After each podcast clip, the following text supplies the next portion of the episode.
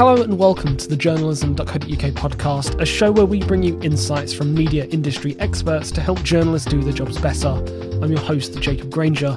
Today, we will be discussing the real opportunities and concerns around using artificial intelligence in journalism. AI is no doubt enjoying a mainstream moment. You can't go too far without somebody mentioning ChatGPT, Bard, or Midjourney. Our social media feeds are full of examples of the quirky, helpful, and dangerous potential applications. And as a result, it can be easy to buy into the hype or get that FOMO feeling. Here to tell you what your newsroom needs to know is Mattia Peretti, the outgoing manager of Journalism AI, a project of Polis, a think tank at the London School of Economics. Mattia has been spearheading its research, training, and collaboration efforts around best practices of AI and journalism for the last four years.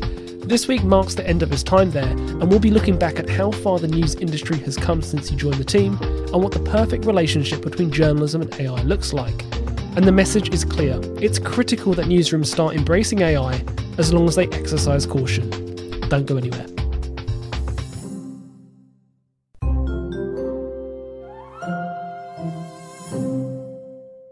Mattia, welcome to the journalism.co.uk podcast. Thank you ever so much for coming onto the show. Thank you so much. It's a pleasure to be here. Mattia, many people will know you as the manager of um, Polis at the London School of Economics, where you are now coming to the end of your tenure there. You're moving on since starting there in 2019.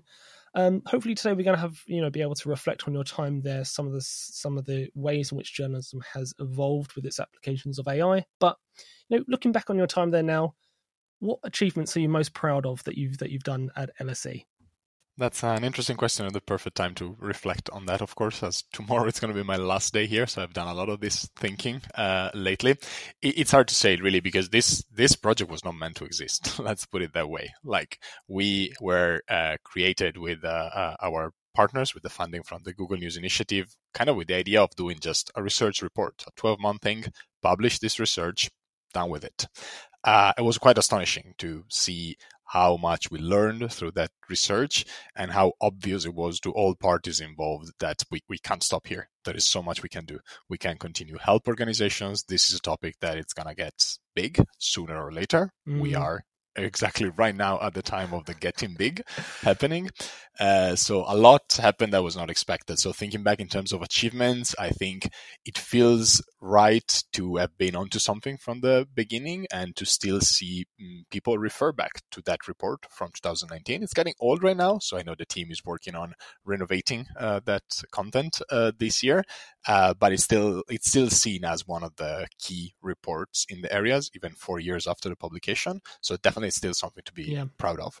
I would say the extension itself, really, the fact you've continued this this this work. Was there a light bulb moment for you within the team where it felt like we can't stop what we're doing. We have to keep going. Yeah, I think it was pretty much uh, from from that first year really. Like the conversations of course were useful in practice to be able to publish the report and hear the feedback, but everyone was just so generous and at the same time so eager not only to talk to us but to talk with others to talk with each other. We had that was like we we always joke that there was nothing that surprising in that report mm. we can say. The one thing that really surprised us was how much people were interested in collaboration sure. in collaborating with others because it's a hard topic. Let's try to address it together rather than everyone on their own perfect. Well let's go back to 2019 you you mentioned the report um, new powers new responsibilities a global survey of journalism and artificial intelligence came out in 2019 when you were, you know, the, the year of which that you joined um, the team. Uh, the the big finding, of course, from that study back then was that less than 40% of news organizations had at that time a dedicated AI strategy, citing reasons such as lack of financial resources, lack of skills and talent, skepticism over what it would mean for their jobs, cultural resistance. How much has changed since then? Uh, well, it's it's hard to say. As in, I don't uh, we don't have the figure. Of course, I hope the team will have an mm-hmm. updated number on that forty percent later later in the year. Uh, oddly enough, I don't expect that number to have been changed massively. I think at joke that was going through with some of the people who responded to that report was like an AI strategy. We don't have a strategy for anything at all. Like, why are you expecting us to have an AI strategy? And unfortunately, I think many organizations maybe that can still be uh, true. Uh, I think definitely, and I know of many organizations that as we speak right now, are realizing with the advent of generative AI and how the topic is now mainstream. Okay, we need to address this. We need right. to be ready to help our people understand what they can do and what they shouldn't do especially. So I do expect that number to whatever the AI strategy is, and that's a matter of definition as well. I definitely expect that number to grow in the coming months. A little bit more uh, a cultural acceptance and coming around to for sure to AI. I remember speaking to your old boss Charlie Beckett at the time of that study, and one of the things he said to me, which kind of stuck with me, is this was in 2019. Listen, newsrooms have five years to get on board with AI or risk becoming irrelevant. We're three and a half, four years into that prophecy how are we doing, roughly speaking? I think we're doing pretty well in general. I want to be honest here. At the same time, I don't think there is an answer that applies to the whole industry. There is there are many organizations that are doing very well. Mm-hmm. They took this seriously. They started exploring and experimenting and talking with each other since even before we existed in 2019. And I'm sure they will reap the benefits now of what is happening.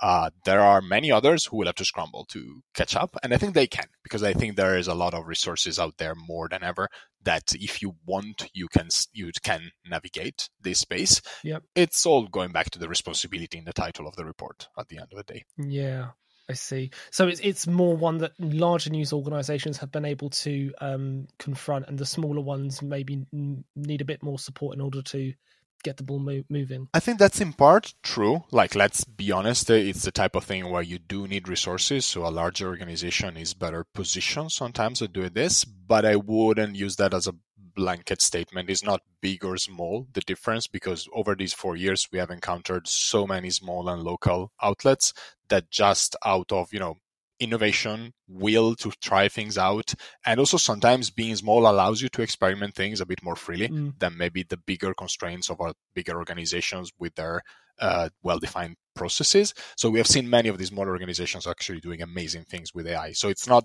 that clear division big or small. It's um, it's just across the board. I would say many call them illuminated minds, or I don't know what's the right expression in English to use there. That really saw this coming and thought, yeah, there's something out there. Let me try to experiment and understand it deeply. Your favorite example? so many it's hard to choose one really and uh, what what i find incredible of our the work we've done during these four years is that these incredible experience are ex- examples sorry are coming from all over the world. Like, of course, uh, we have learned a lot from some organizations like the um, AI and Automation Lab of uh, Bayerischer Rundfunk, Bavarian Radio in Germany, and they still are incredible. I mean, I admire them so much, the team led by Uli Koppen and the rest of the team, uh, but also smaller organizations from Peru or Mexico yeah. doing small, very, very cutting edge work with machine learning. Yeah. Uh, so, yeah, the examples are many. I'm going to press you for an example, but within the, I'm, I'm going to narrow the the the uh, criteria here in terms of. I mean, the big sell of artificial intelligence has been it's going to be able to make newsrooms uh, become more efficient, do things that they couldn't normally do. You know, essentially punch above their weight when we're all so tight for resources. What's one example of AI within maybe a small or restricted organization which has really surprised you and thought, wow, they've been able to do that, we even with their constraints? Whew you're putting me on the spot there, spotlight with having to choose um, one. Again, uh, in our in our fellowship, I think we have seen some good examples also of collaboration between these smaller and bigger organizations that worked uh, very well. And uh, um, I want to I want to mention one small uh, team from Mexico. The, uh, the, organization is called Data Cívica, um, and they've been working with data journalism in very innovative ways before AI was even a, a thing. And uh, with us, they've done a couple of uh, projects that you know, they may not be the groundbreaking things like when you start using ChatGPT and you're like, wow. But in terms of the efficiency and the, the things that they were able uh, to do working on um, projects like uh, Attack Detector last year that looked at making more efficient the process of uh, recognizing and then being able to report on uh, attacks online uh, directed to journalists and environmental activists in Brazil and Mexico, for example. This is not the kind of thing that makes you, you know, your head spin, but it's just a very practical and very efficient use that allows you to do important journalism in a more impactful way. What I take so far is this less flashy applications of AI can be some of the most beneficial ones. it's important not to get too drawn into the spectacle and focus more on the practical. Mattia's example there about using AI to recognise and report online abuse is a good one, particularly for those covering beats like climate, which draw a lot of targeted, agenda driven abuse. Generative AI is a more eye catching example as it shows off the power of the technology. The media startup Semafor recently used the tech to recreate footage from Ukraine based on interviewee statements that journalists on the ground could not get. News cases like this and ChatGPT can sometimes be useful, but Mattia also warns against the potential risks. ChatGPT and in general generative AI tools are very tricky. I am working these days right now with a publisher in the UK of helping them figure out the internal guidelines that they want to be able to design and uh, put together for their journalists about this. And it's funny, we were thinking of um, sort of like a traffic light systems to be able to say to the journalist, okay, green light, you can do this thing, and yellow light, not sure, red, absolutely don't use ChatGPT for these things. And the more we're listing examples, the more we're like, we're not putting anything green yeah. because it's really hard at the moment to trust the reliability of these tools. That said, I don't want to be a ludist here. So I think one interesting example where the risk may be moderate, I wouldn't push it as far as say low, is uh, what uh, you can use generative AI tools to repackage existing content. That I find it very useful. So you have already your content. Let's uh, a single article and you want to you want the help of these tools summarizing it or coming up with a bullet point list of the key elements or writing a tweet for you drafting a tweet for you. By all means don't publish it without review but drafting a tweet or a call out for your readers. Doing all these things that allow to reuse your existing content to meet different user needs that is something that I find very interesting to experiment with moving forward. Yeah, I'm sure you will have seen Semafor's generative AI with the uh, reporting in Ukraine using sort of interviewees to recreate uh, footage that the the journalists on the ground couldn't get. You know, where does that fall on your traffic light system?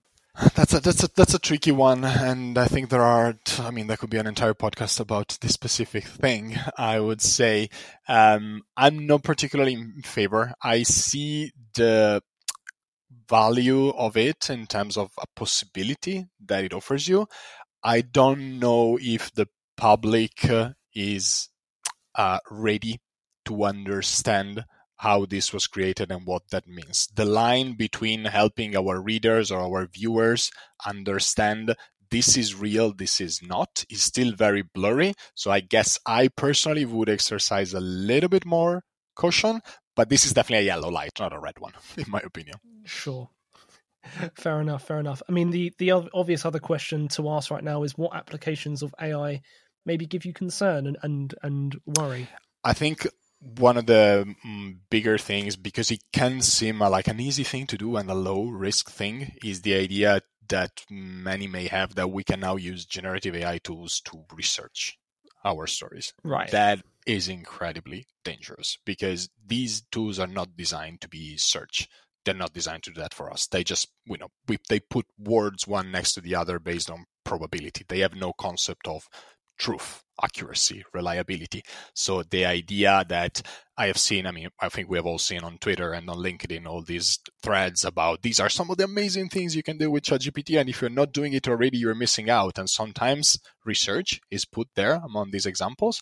I find that very dangerous because that's where the responsibility needs to come much stronger. And maybe you want to do it out of curiosity because it's fun, let's be honest. But we do need to always remember that we cannot trust a single word that comes from that to be true. Mm. I think the one caution that's always been there with AI is that the human can never be taken out of the loop, and it always kind of needs to be there. Is that you know I would presume to be the case uh, with with what you're saying about research, but is the research element kind of okay if there's a human involved at every step of the, uh, step of the way? You think?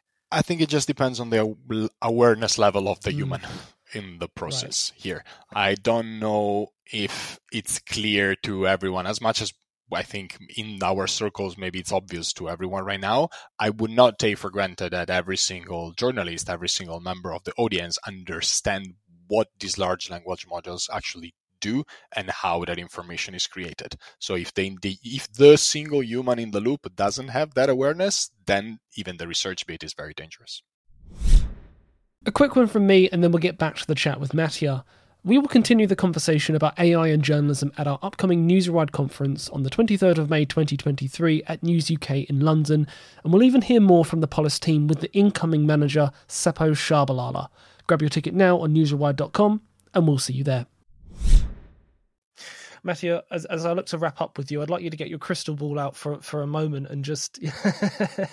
but no, seriously, where where do you where would you like to see journalism and AI head from here? You know, what is the kind of perfect marriage between them? The perfect marriage is back to our title of 2019 because it's too easy and too lazy to just take a side and just pretend that AI is wrong. We should block it, um, or that on the other side, AI it's gonna solve all our problems. So let's not be stupid and just use it for everything.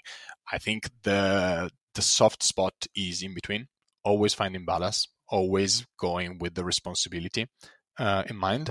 So I, I genuinely think that the we are going to, as journalists, we're soon going to have very powerful tools at our hands. And it would be stupid to just say, no, we cannot use them because it's too risky.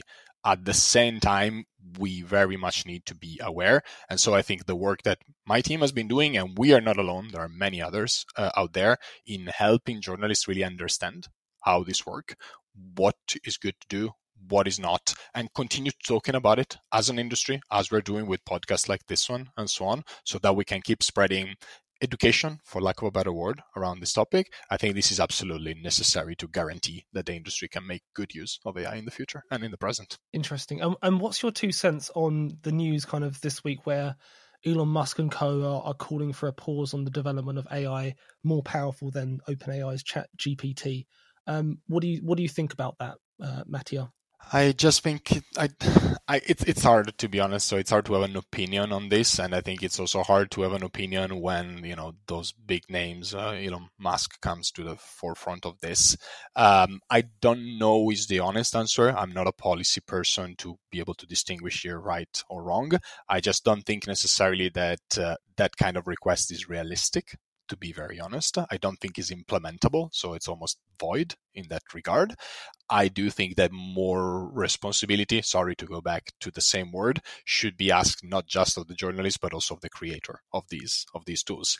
It's it's inevitably interesting to see how OpenAI completely changed over a few years their approach to this for practical benefits, both from a development point of view and business point of view, and we live in this world. We should not pretend that we live in a fairy tale where nobody cares about money.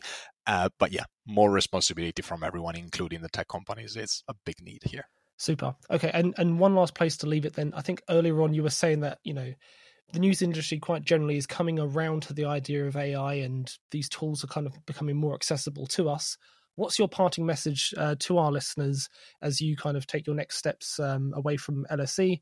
W- you know, what's your parting message to uh, newsrooms who are coming around to the uh, idea of AI and these tools are becoming more accessible to them, what would you say to them?